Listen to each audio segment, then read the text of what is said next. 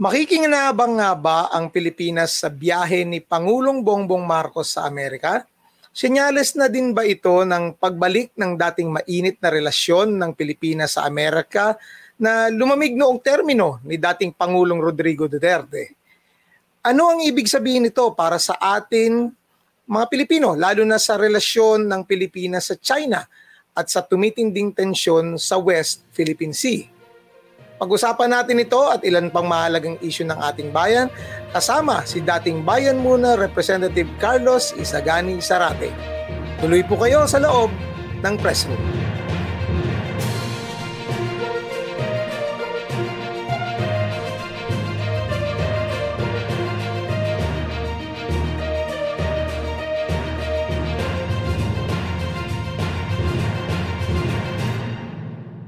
Isang magandang gabi po sa inyong lahat at welcome inside the press room kung sa ating pinag-uusapan ang mahalagang issue ng ating bayan kasama ang ating mga reporters at newsmakers ng ating bayan.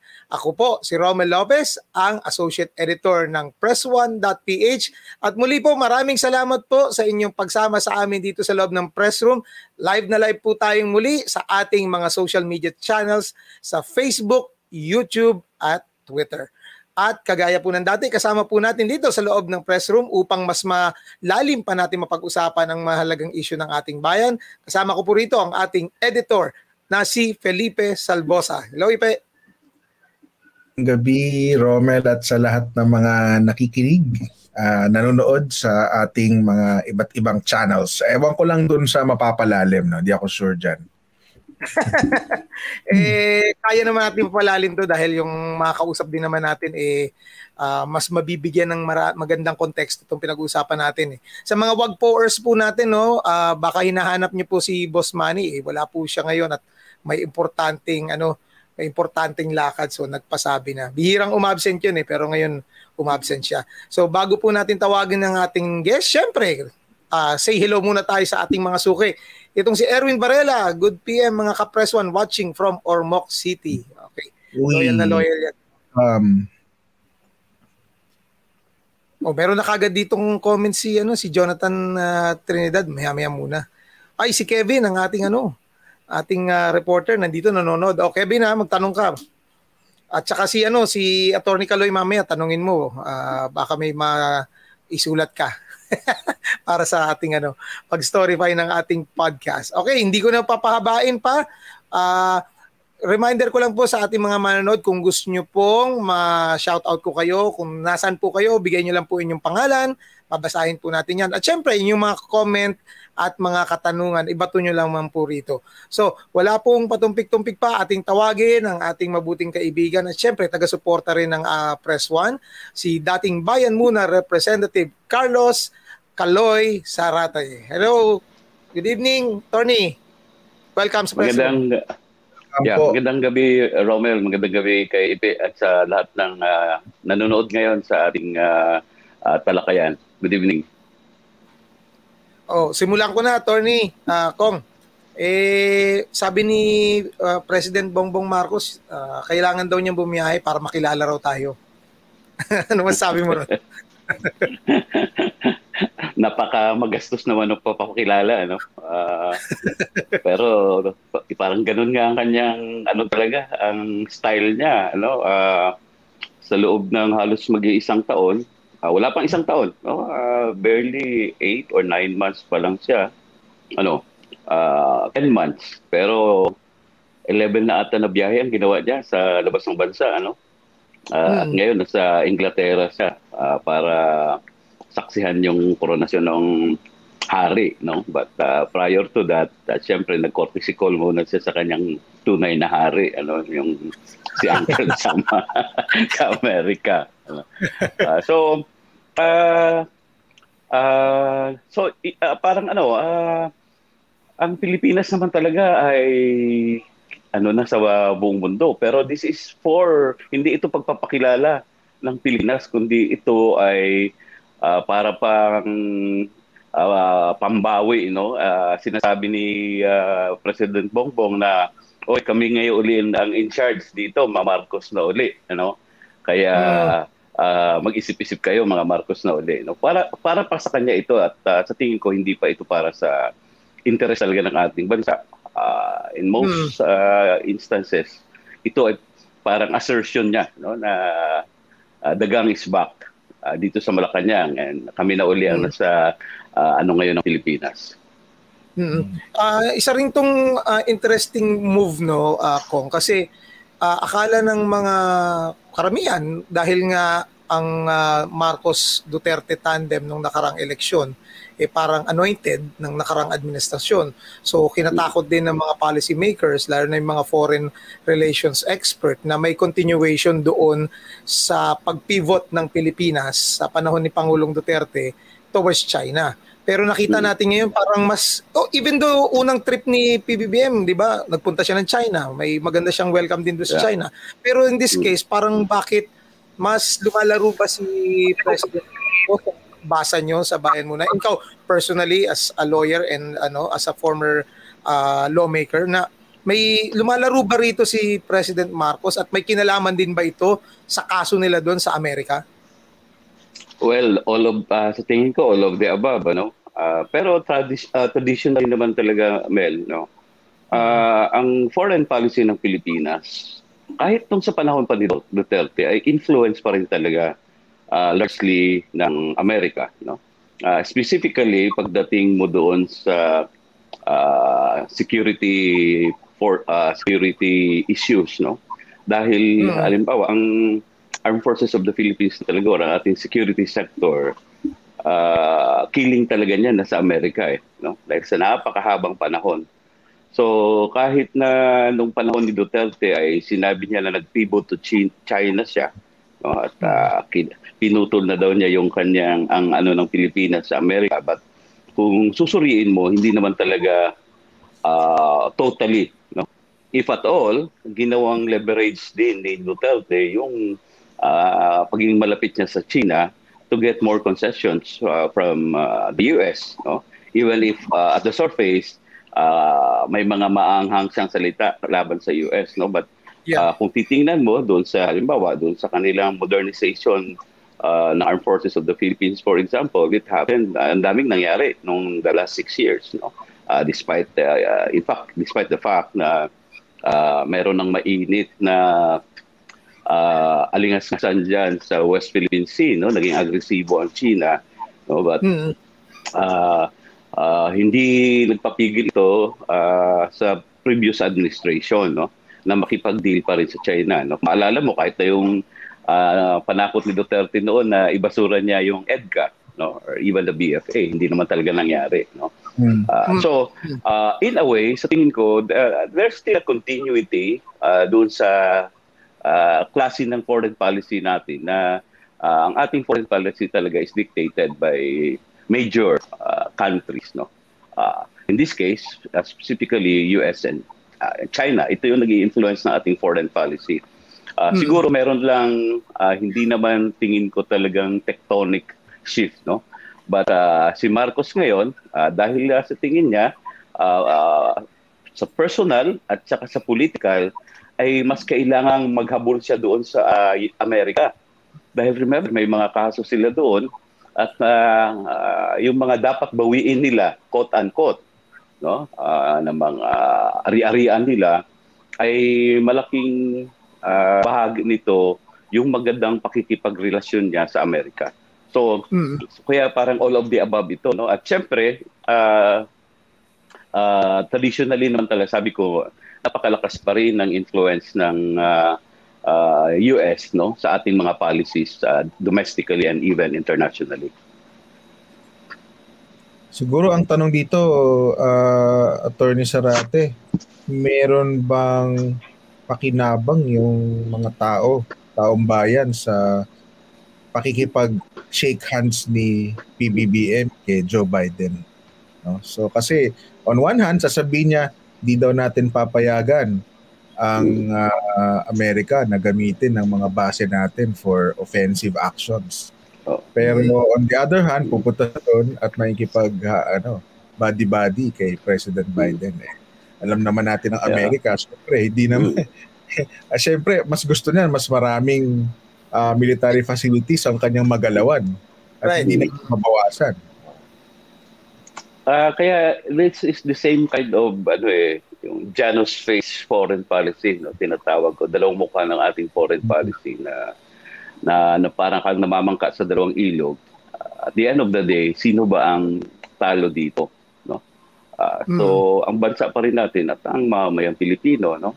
Uh, may pakinabang ba ang Pilipinas dito? Uh, pinag-uusapan kasi nila nung pumunta si uh, President Marcos doon, mainly gera eh. Uh, bakit gera? Dahil to strengthen yung uh, military alliance daw ng Pilipinas. No?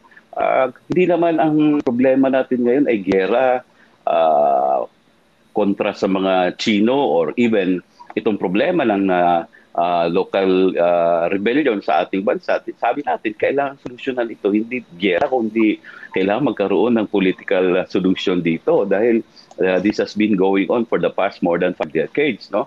Pero what happened is uh, talagang pinag-uusapan nila is uh, uh, expansion of the military base, no? Uh, uh, more na utang, actually, utang utang pinag-usapan mm-hmm. dito, no?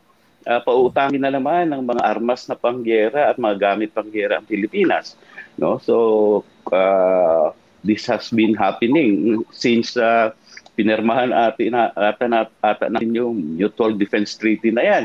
Na matagal nang ipinangako that uh, our armed forces of the Philippines will be modernized. But uh, hanggang ngayon, napaka-dependent natin no, sa Amerika uh, in terms of our national defense or even uh, doon sa ating external defense. So, uh, may pakinabang ba mga Pilipino? Uh, sa, uh, sa tingin ko, walang pakinabang dito. In fact, binibenta natin ng ating uh, uh, national uh, sovereignty, no? Uh, hmm. Binibigay natin doon sa Amerika, like uh, itong pagdagdag uli ng mga EDCA bases. Alam naman natin na napaka-dulicitos ang mga hmm. arrangement na ito. Uh, Filipino-based daw ito, pero ang gagamit Amerika, no?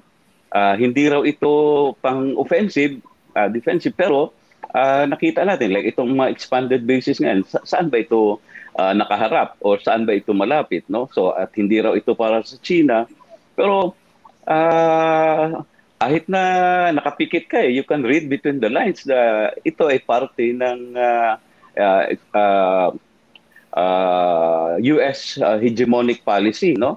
At uh, dahil nung mga nakaraang panahon nata, eh, uh, nung nag, ang mga gera ay doon nila dinala sa Afghanistan, sa Iraq at iba't ibang bahagi pa, ay uh, ito ngayon, na nakapag-flex ng muscle ang China. No? Kaya itong naghahabol ulit sila, itong pivot to China, uh, pivot to Asia Pacific na naman. No?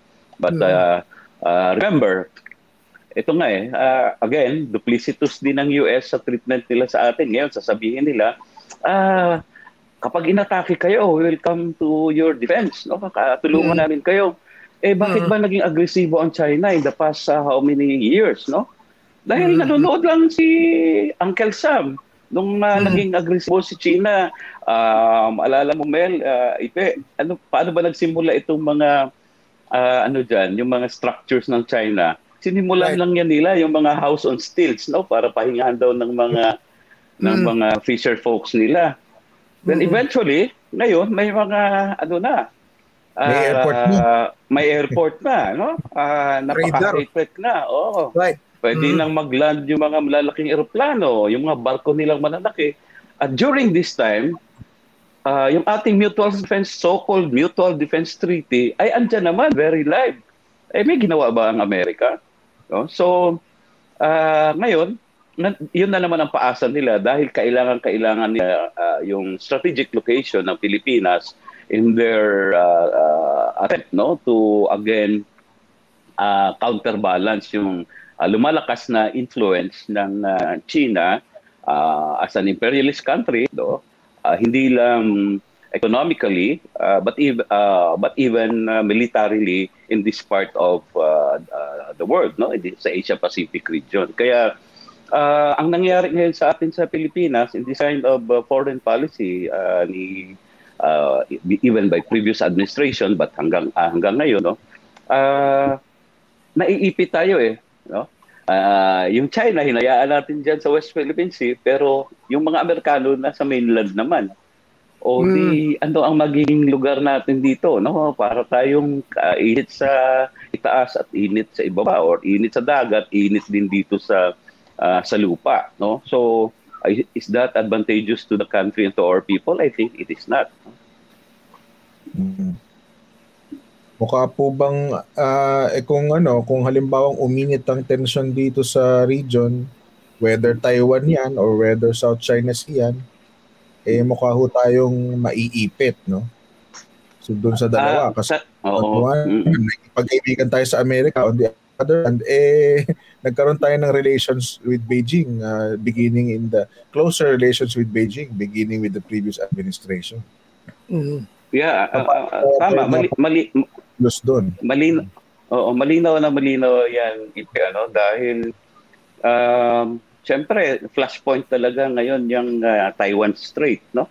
Uh, yung hmm. sabi ng Taiwan, no? Uh, between, uh, uh, dahil, ano rin eh, inuo, parang uh, kinakargahan din ng, ng Amerika ang Taiwan, ano? Uh, mm. uh, so, talaga magiging flashpoint yan. And tayo kaagad ang pinaka-immediate dahil uh, remember yung last nila na balikatan eh nandoon na nga sila sa sa Batanes no? Eh, yung Taiwan kitang-kita mo na sa Batanes eh paggabi mm. no? So uh, so talagang ano uh, whether we like it or not we will be dragged in a confrontation military confrontation even if this is not our own war no? Uh, dahil nga andito ang andito yung mga uh, base militar. At and remember, ang uh, ang gera ngayon na kasangkot din ng Amerika ay hindi lang isa, hindi lang dalawa, no? Napakarami, no? So, iyan pa yung isang nagpapalagay sa nag, uh, naglalagay sa Pilipinas sa uh, napakalaking alanganin, no? Kaya nga yun yung kahit nung nandito pa yung presence ng uh, dalawang military bases no, yung Clark at Subic, uh, hmm. yun na yung sinasabi natin noon, no? Talagang uh, magiging magnet tayo for attacks of right. uh, um, people or uh, belligerent forces na hindi naman natin necessarily kalaban, no? Hmm. At ang isang hmm. masama pa doon, pwedeng maging staging ano rin tayo eh point for hmm. uh, aggressive actions against uh, you know countries that uh, are not actually our uh, uh, enemies din dahil uh, ano saan ba itong mga bases ito ipe-position nila dito yung mga war material nila No? Mm. So, uh, kung anong klase yan, no? uh, andyan na naman kasi yung napaka-vague na mga usapin no? na kung may mga nuclear ba dyan, ganoon pa rin yung policy nila before and now. No? Neither confirmed mm. nor denied sila dyan. Mm. So, yun yung tingin ko. Of course, uh, yung mga uh, pro uh, US no, na mga uh, camp no? Uh, talagang they welcome this no? Dahil uh, parang uh, in the last six years talagang ano sila eh uh, atat ano sila hindi sila mapalagay doon sa naging uh, uh, policy ng previous administration na talagang parang napaka-killing sa China no? At uh, hinahayaan pang lalo na maging aggressive din ang China diyan sa West Philippine Sea. But now um uh, mas lalo atang nalag- tingin ko nalagay tayo sa matinding alanganin with this kind of uh, uh, policy now being pursued by the present administration. Hmm. Ah, attorney, uh, sa mga kasamaan mo sa bayan mo, na meron ka ba naririnig na parang binigay na assurance sa House or even sa Senate na itong mga bases na to eh, pwedeng mabisita for inspection. Kagaya ng sinabi mo, di ba, parang nung mga earlier agreements, lalo na sa Clark at Subic, hindi makapasok ang mga local authorities just to check kung talaga may nuclear weapons doon or may mga nuclear waste na iniwan doon sa mga base na yun. So, do we have that assurance din na itong mga base nga talaga is just for EDGA and not as a staging point? Kasi sabi nga rin sa may isang podcast namin nila Ipe dito na pag-usapan namin dito, eh, sabi ni Mogs, ni Manny, whether we like it or not, pag pagkagulo talaga sa Taiwan, madadamay at madadamay tayo eh. Yes, uh, kahit nung ma- hindi pa itong expanded ngayon, no? nung ilang beses na rin natakil yan ko sa pinag-EDCAR no, sa House, uh, mga pagdinig no, or ng mga committee sa House, uh, secure, national security, uh, or even the foreign affairs, uh, yun pa rin naman ang the usual line nila, no? uh, dahil Filipino basis yan, uh, may mga protocols ka na dapat sundin and uh, merong assurance na hindi nga ito gagamitin. But alam naman natin, iba kasi yung nakasulat at iba yung actual. Ano? Kahit na uh, uh, noon, uh, lalo na yung policy nila na ayaw nila i-confirm, i-deny kung meron nga silang mga nuclear um, uh, armaments, no, ramas na dala-dala nitong kanilang mga barko, ay we can expect. No? Uh, ganun pa rin yan. No? And uh, malinaw, uh, malinaw din naman, malinaw din doon sa EDCA kasi talaga na kahit sabihin nila na this is not intended for a particular country, no? but why will you preposition uh, war material? No? Kung hindi mo gagamitin yan, sino ba ang uh, dito sa Asia Pacific, sino ba ang talagang karibal ngayon ng Amerika militarily?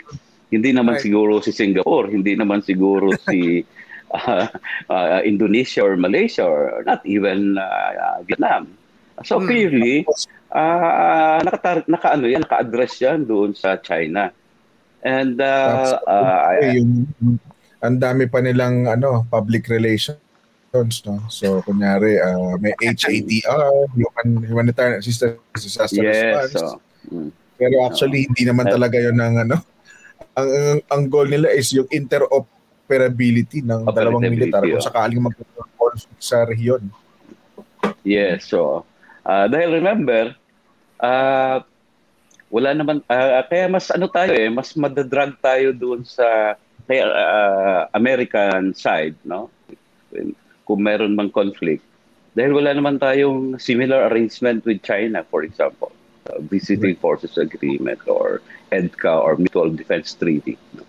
So, uh, kaya ka-understand na talagang uh, hilong-talilong na rin at galit na, may galit na galit ang Hina, no? Dahil uh, yung abanting nagawa nila in the past six years, so, uh, yung inroads na nagawa nila dito sa uh, atin sa mga policy, etc., ay mukhang magsisetback na naman. No? And uh, alam nila, napaka-strategic rin ng Pilipinas. Uh, even itong dahil nga dyan sa West uh, uh, South China Sea or sa Spratlys or sa West Philippine Sea sa atin. Ano? And, yeah, at yung nung lumitaw uh, si President Marcos sa uh, Balikatan, 'di ba, isang isang malaking simbolo na 'yun eh. Na, yeah, uh, it's uh, ano na yun, it's uh, emblematic of uh, no? sino ang kinakam o kinakampihan niya. And uh, hindi naman ganun kabobo siguro ang mga Chino Correct. na hindi nila nabasa yun. Yung mga messaging na gano'n, no? na Oo. nandoon ka mismo sa live fire uh, mm. at tinira yung isang barko, no? ginamit Oo. yung... so, uh, it's worrisome uh, to say the least no? in coming months or years no? if this is the kind of uh, uh, foreign policy. No? At alam natin na mas titindi pa ang uh, uh, bangayan dyan. No?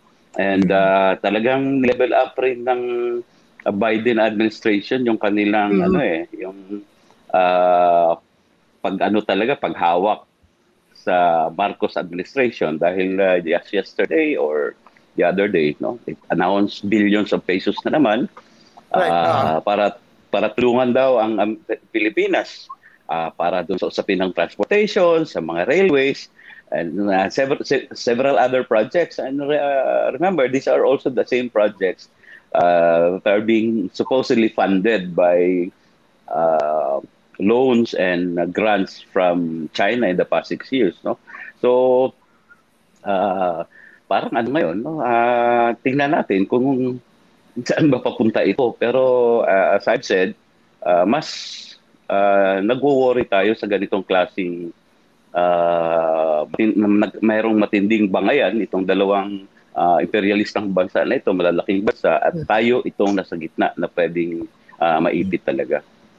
Oh, uh, speaking pala doon, uh, kung sinabi niyo about sa China, uh, medyo backtrack ako konti. Anong reaction niyo ron sa naging ano, uh, speech ng Chinese ambassador, parang may warning na kapag hindi natin ginibap yung magandang pakikipagrelasyon, eh may mangyayari dun sa Taiwan, sa mga OFWs sa Taiwan. Mga OFWs natin. Uh, well, uh, uh, ganun na talagang, ganun naman kaprangka talaga ang mga Chino, ano?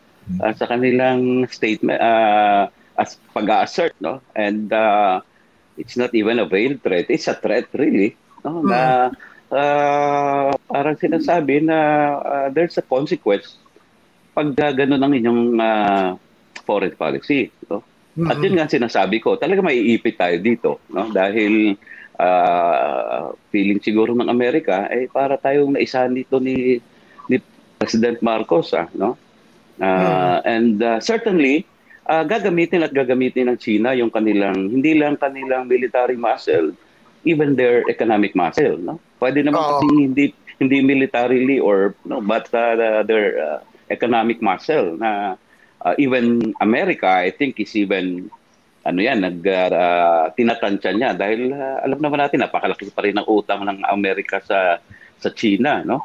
So uh, itong posturing nila uh, while nag-heighten no? Uh, ang posibleng unang matatamaan lang talaga nito is tayo no uh, yung mga uh, paggamitin na nila itong mga uh, like sabi ko kayo yung economic muscle nila like hmm. uh, posible diyan sa Taiwan or in other in other forms no na pwede nilang magamit right. yung kanilang pang-pressure nila. Hmm. Uh, basahin ko lang tong isang uh, message dito. Medyo maliliko daw tayo sa usapan natin. Sabi ni hmm. Mang Jonah, Attorney Zarate, side topic lang. Do you believe there is hope that another Ninoy in this lifetime will come out to fight current corporation of unitives? Hanip sa term. Well, uh, uh, si Ninoy is uh, a class of his own, no? Uh, uh, but uh, uh, he was a product of uh, circumstances during that time. Uh, mm. Pero pag ang tanong natin, meron pa bang mga Pilipino na handang uh, tumindig at lumaban no, para uh, mabago ang ating lipunan, I think every day merong mga ganong niluwal no, na mga, or hanggang ngayon marami pa rin. No? Uh, At uh, habang andyan yan, uh, ako ay na tingin ko may may pag-asa pa rin na magbabago ang ating bansa. No? Uh, so, hmm. so at, at this point, para may pag-atras dahil nga sa tindi ng mga uh, disinformation campaign, no? Right. But uh, dahan-dahan, nakukorek ito. No? Uh, in fact, yung uh, sinasabing 31 million, eh, hindi mo nga maramdaman na ngayon na saan ba yun. No? Uh, oh, uh, so, kung tuloy-tuloy rin itong crisis natin ngayon, uh, talagang hmm. parang bulkang sasabog yung paniningil ng mga tao dyan. No? Uh, dahil uh, wala naman, mag-iisang taon na. No? Hmm. Hinahanap na talaga yung 20 pesos na bigas. Oo. And mag-iisang taon na, hindi mo pwedeng ipagmalaki na yung inflation ay 6% na lang. Dahil right. ibig sabihin, kahit na medyo mababa ito uh, sa nakaraang buwan, ay dagdag pa rin ito doon sa pagtaas ng presyo kada buwan. No? So, pamahal at pamahal pa rin yung mga bilihin pero wala namang improvement doon. Halimbawa, nasa ka-economic lahat ng ating mga mayamang Pilipino. Kaya, uh, while tuloy-tuloy lang ang biyahe-biyahe ni President Marcos, uh, baka magulat siya one of these days na talagang sasabog na rin yung galit ng mga tao. Mm-hmm. Baka mag, magkaroon ng impact sa popularity niya later on kung hindi niya masolve itong mga issue na to. Mm-hmm. Well, oh, uh, malinaw 'yun dahil pag ekonomiya na kasi no, uh, pag right. uh, uh, tiyan na yung uh, apektado, sigmura na eh kahit ga- gaano ka ka-popular diyan, ay talagang maniningil at maniningil ang uh, mamamayang Pilipino no. So hindi pwede kasing uh, ang uh, tugon mo diyan eh okay uh, taas na naman ang presyo gawa na naman ako ng uh, working committee to study on that no Uh, May concert this, uh, sa Malacanang. Oo, uh, magpapa-concert tayo. So baka ang gawin niya, uh, hindi na lang sa Malacanang, no, maging regional concert na, no? Uh, or uh, every province may concert, but uh, it, hmm. mayroon lang mayroong ano lang 'yan, uh, limitasyon, no? Uh, hmm. ang mga ganong mga mga klase ng mga uh, mababaw na solusyon doon sa problema hinaharap ng ating mamamayan. Lalo, lalo na wala namang gold na lumalabas. Hanggang ngayon. wala pa yung gold. Pattern ba ito? ano, um, meron, gusto kong pumihit ulit. No? Uh, ano naman masasabi nyo dun sa uh, pag-amin ng Pangulong Marcos sa Washington mm. na sa pagpapaningin eh, nagkaroon na nag uh, ng usapin ng human rights dahil mm. daw mga abuses by certain elements in the government because of the focus on enforcement in the drug war. Kumbaga parang ano na, bumabanat na rin siya sa nakaraang administrasyon. Uh, well, uh, oo, dahil uh, I think uh, his hands are tied no? on that issue pagdating sa human rights. No? Dahil kahit na yung mga uh, meron kasing uh, sector sa Amerika na kahit na yung mga military and uh, economic aid are tied to uh, the issue of human rights. And alam naman natin na uh, this issue is mainit din doon, lalo na yung war on drugs no, uh, of the previous administration. So I think forced to good si ano dyan, uh, si uh, President Marcos na mag-issue ng mm-hmm. statement at aaminin na talagang there are abuses no that he cannot oh. uh, hindi pwede kasing uh, liligawan niya ang Amerika at uh, buong-buong depensahan naman niya yung record ng previous administration. Mm-hmm. Uh, but of course, uh, meron din itong consequence no uh, right.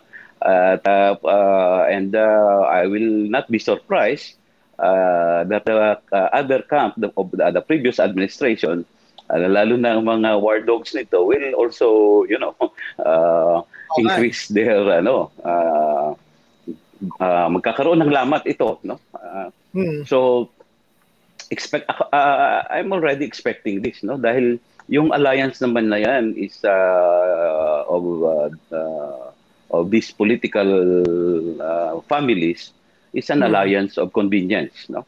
Oh. Uh, so if their interest will already clash, magbanggaan na yung interest nila, talagang uh, magkaka ano yan, magkakalamat yan. And isang sensitive issue nga diyan is itong usapin ng human rights or usapin ng uh, uh, abuses in the campaign against drugs ng previous administration. Hmm. Remember, uh, si Marcos is not only courting the support of America but even the European countries.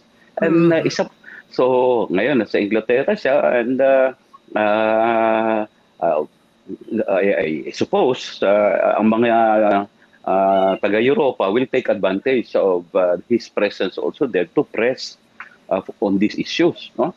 Uh, okay. So kahit na nung nag-report sila noon sa UN, eh may mga ano na sila eh, may mga uh, kahit na ini-insist pa rin nila no na uh, gumagana yung ating uh, justice system dito pero andyan na yung pag-amin na there are possible abuses no na right. talagang wala yan before no?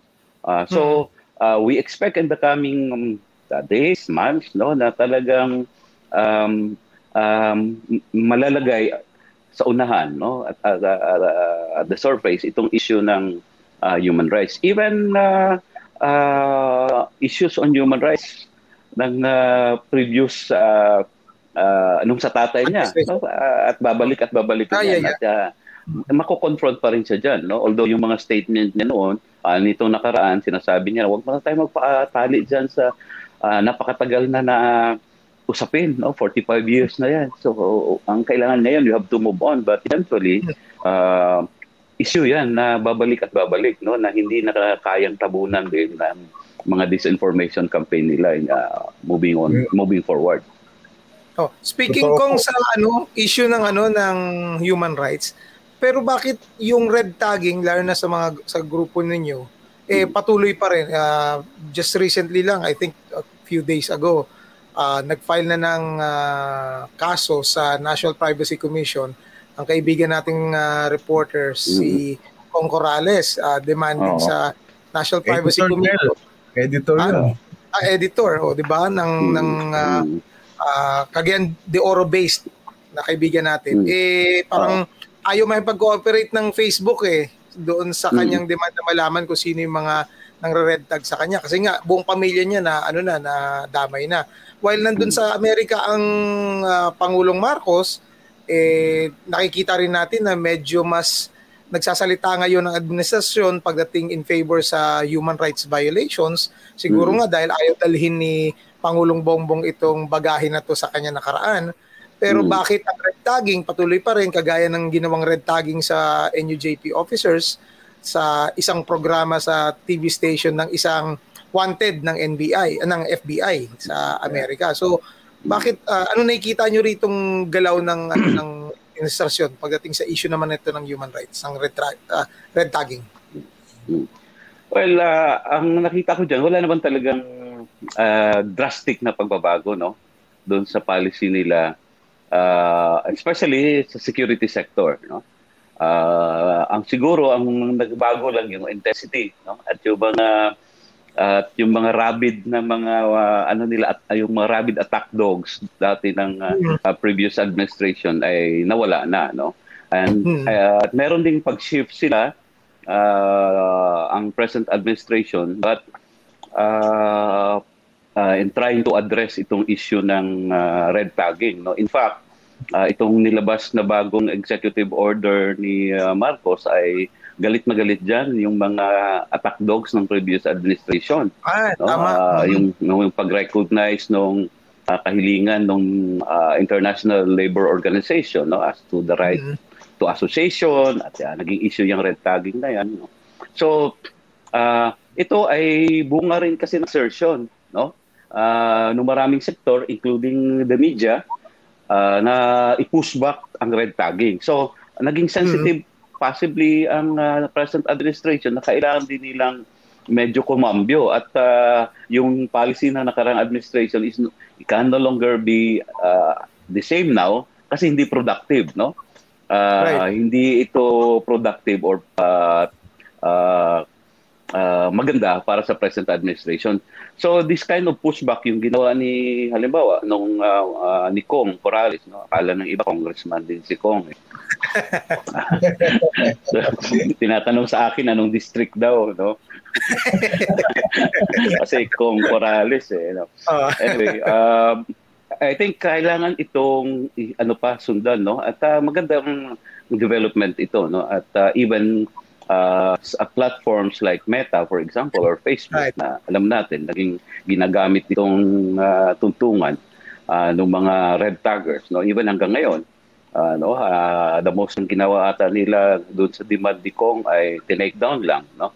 You're right. Uh, mm. Yung demand niya para malaman sino, who are the people behind these uh, Facebook accounts. No? Hanggang ngayon ay tuloy-tuloy ang pag-red tag ay so dininay. So magandang hakbang ito. No? Uh, uh, pushback doon sa uh, ano uh, malawakan at uh, kung napakaano na red tagging na ginagawa uh, ng previous administration at tinutuloy-tuloy ng ilan pang mga anti-democratic forces hanggang ngayon. Right. Uh, Kong, may tanong dito si Jonathan Trinidad. Tanong niya, pwede hmm. din ba sampahan ng kaso si Inday Duterte? Wala na ginawa kundi mang red tag. Well, uh, theoretically kasi uh, ang vice president is hindi naman siya ano eh wala siyang immunity from suit. Wala siyang no? immunity tama. Uh, so under our jurisprudence kasi wala rin sa constitution yung immunity no from suit no. Uh, it's only established by uh, jurisprudence and you know, ang hmm. presidente lang ang may immunity right. from suit no. So uh, theoretically, no, anybody or any official uh, uh, other than the president at this point ay pwedeng sampahan talaga ng kaso. In fact, kami ang uh, tindig namin diyan kahit presidente pwedeng sampahan ng kaso, no? Uh, hmm. But of course, it will not uh, hindi muna uusad diyan, hindi muna uusad diyan habang nakaupo siya uh, sa Malacanang, no? Uh, so uh, again, ang mahalaga ngayon siguro Mel and uh, Ipe, uh, ay uh, itong maging mag-offensive na rin yung mga dati kasi parang uh, nam- namimihasa itong mga red taggers eh no? Dahil right, right. parang pinabayaan lang sila no? Siguro uh, kailangan din siguro maramdaman nila na hindi pwede itong ginagawa nila uh, na magtutuloy-tuloy lang na walang consequences. So they have to be made accountable no? And uh, as I've said uh, maganda itong ginawa ng movement against disinformation, uh, yung hmm. pag-file ni Kong at uh, I think uh, in the past may mga sinampari kaso against uh, uh, right, then right. Uh, then Undersecretary Badoy at sino oh, pa yung iba sa Office of the Ombudsman no and even uh, if you recall even the Supreme Court no uh, this past month Tama. ay naging ano na rin proactive dahil ano eh talagang kung sino-sino na lang lahat as hanggang umabot na sa pati judges no uh, right, so, nila no? Ito nga attorney yung sina yung I think I recall yung huling si yung isang sinabi ni VP Sara sa ACT teachers. No, ang ginawa lang ng ACT teachers uh, nag-express ng suporta doon sa Tigil Pasada. Yeah, ang sabi transport, ni, right. Ang sabi ni Bibi Sara, eh kasi konektado ako kasi kayo sa NPA at CPP, NDA. Mm. Mm. Nag-express na naman sa pasada. Uh, yes, uh, yeah, uh, yan kasi yung talagang uh, parang naging brand of uh, politics na nila, ano? Na lahat na uh, kritiko uh, sa gobyerno ay babansagan, no? Uh, uh, na konektado doon sa underground movement, no? Para siraan lang, no? Uh, uh, yung legitimacy ng mga demands. Uh, kasi halimbawa, uh, napaka-legitimate ng demands nung bakit nagtigil pa Sagada, no? Uh, right, right. Yung usapin ito ng uh, face out ng jeepney, no? Na right. pinipilit doon sa mga uh, uh, mahihirap nating operators and drivers, no? Mm-hmm. And uh, or halimbawa yung sinabi ng app uh, na mag-hire ng maramihang uh, uh, maramihang mga teachers no uh, kaya namang uh, may president na in the past na nagawa rin no at bakit mm, hindi tama. magawa ngayon, no? So, yan yung uh, yung red tagging kasi ay ginagawa yan para matabu parang matabunan na lang kaagad, no? Ma, uh, hindi ma-delegitimize yung Uh-oh. otherwise very legitimate uh, uh, legitimate demands of our people, no? So, mm-hmm. halimbawa ngayon, manawagan ka na uh, pa ipababa yung presyo or pataasan yung sahod ire-red tag ka agad nila. No? Oo, rebelde ka uh, agad. Na lang, oo, rebelde ka kaagad. No? So, uh, kaya kailangan talaga may pushback. No? Dahil uh, yung naraang anim na taon uh, under the previous administration ay parang uh, namayani talaga yung uh, ano eh uh, state of uh, parang mayroong state of fear no yeah yeah dahil doon sa uh, parang na shock and awe na in the first two years of the administration, uh, and the, especially in the campaign against drugs, no, patayan dito, patayan doon, no. So mm. parang naging ano tayo, naging ano ang mga tao, uh, natatakot, no. Uh, so, uh, but even nakita natin ngayon, dahan-dahan, uh, people are uh, starting to recover their voice, no? Yung mga tikom noon ng bibig ay uh, muli na lang nagsasalita ngayon. And uh, even within the administration, they can now admit right. that there are abuses. No? May mga abuses hmm. uh, at mayroong mga human rights violation. No? Uh, right. Nangyari yan dahil sa pushback na ginagawa ng ating mga mamamayan. Kung malakas na malakas ang Amerika pagdating sa human rights issues, lalo na sa Amerika, di ba? Nakita natin yan, yung pagdating sa gender ideology and even racial equality sa Amerika. Pero Nakita nyo ba or narinig nyo na ni-raise nila ito na isa sa mga issues na dapat pagtuunan ng uh, Marcos administration lalo na sa issue ng red tagging?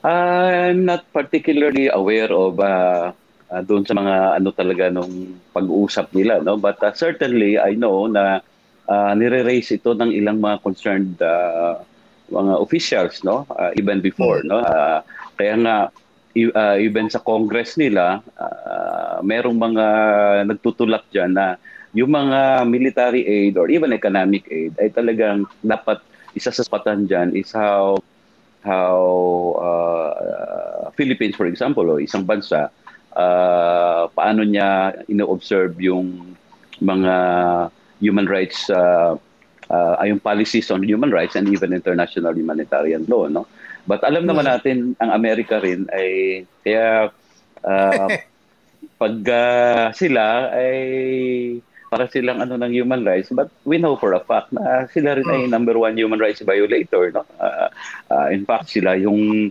uh, unang ano eh yung mga hmm. unilateralist uh, moves nila na uh, that violates a lot of rights especially sa mga mahihirap na bansa no so uh, but then again uh, uh, merong mga ganyan po ang sa amin naman no? Uh, even sabi nga nila in the belly of the beast eh, no?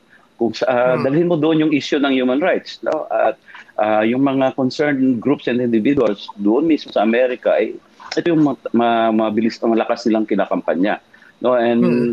uh, at some point no may kakaroon ng mga pressure points din. At uh, uh, especially domestically no?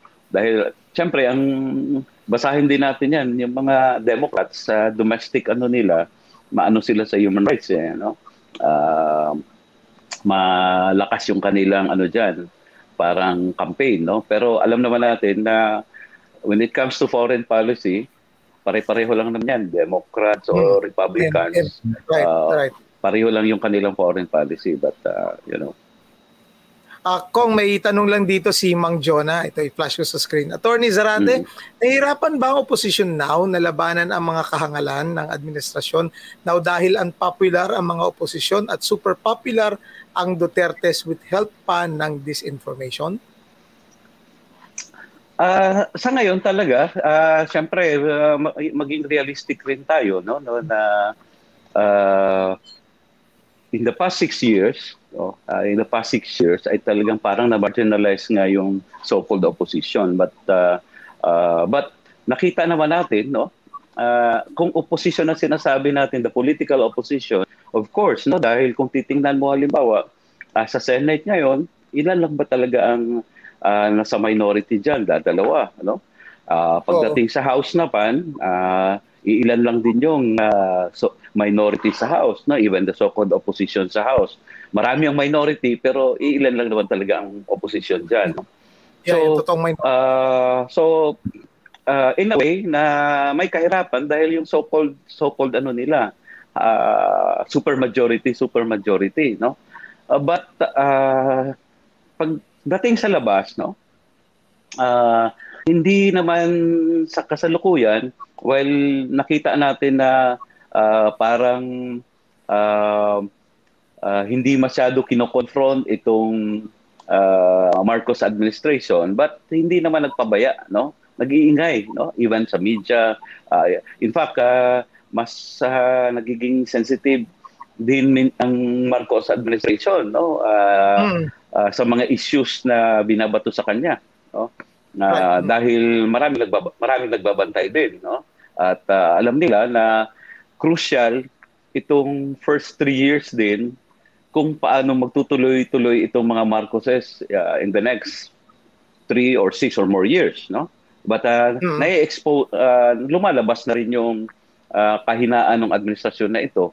And uh, that, uh, uh, nakita nakita naman natin, no? Of course, probably kung nire- uh, you are referring to mga uh, figures in the political opposition, no? uh, ako naniniwala, eventually, uh, may merong mag-step up dyan, no? Uh, mm-hmm. in the horizon, no? Dahil uh, itutulak yan ng conditions, eh. Especially if oh. uh, yung mga pinangako ng administration ay hindi matutupad. No? Right, uh, right, right. And uh, remember, maraming mga mga young uh, young uh, uh, leaders ngayon no na uh, pwedeng magdala uh, sa banner campaign and even carry the torch of you know yung sinasabing nasa opposition. So uh, ako uh, I'm not uh, worried no na ang opposition ngayon ay uh, uh, natatabunan dahil popular itong uh, Duterte administration or uh, popular ang Marcos administration. Uh, eventually sa tingin ko no magte-turn din yung tide no uh, in the same manner that uh, what happened after 20 years of the Marcos uh, uh, right. dictatorship no hmm. ginamit lahat uh, ay nabaliktad din yon no uh, hmm. uh, hindi probably uh, hindi dadaan sa parehong uh, parehong rota no pero doon din patungo yan no hindi mo pwede pigilan yung pagbabago no? uh, hmm. lalong lalo na ngayon na ramdam na ramdam mo na yung uh, krisis, no? Uh, kaya nga nitong nakaraang May 1, no, ang tanawagan ng mga tao, mali, ma, ano yun, kaya popular, Paho, uh, sahod itaas, presyo ibaba. Hmm. Sabi pa ng iba, high blood, ibaba rin dahil high blood na high blood ng mga tao. No? sobrang kahirapan. No? Uh, sobrang init din panahon. so, uh, at hindi pa ng init ng araw. Kaya si Attorney Kaloy, napakaganda ng sinabi niya na pangwakas sa ating episode ngayon. Kaso itong si Johnny Kalawagan ay panira, no? So sana May greeting itong, eh. itong, itong ano natin, itong troll natin ngayon, sana naman Johnny mag-contribute ka naman ng maayos sa diskusyon. I-elevate naman natin ang usapan natin dito, Johnny. No? Mm. So anyway, ayan, sumikat ka ng konti. Oo, may may may call out kami sa Johnny, oh. at least na napansin ka namin. Tinupad namin ang pangarap namin. Pag nag-comment, eh babasahin namin.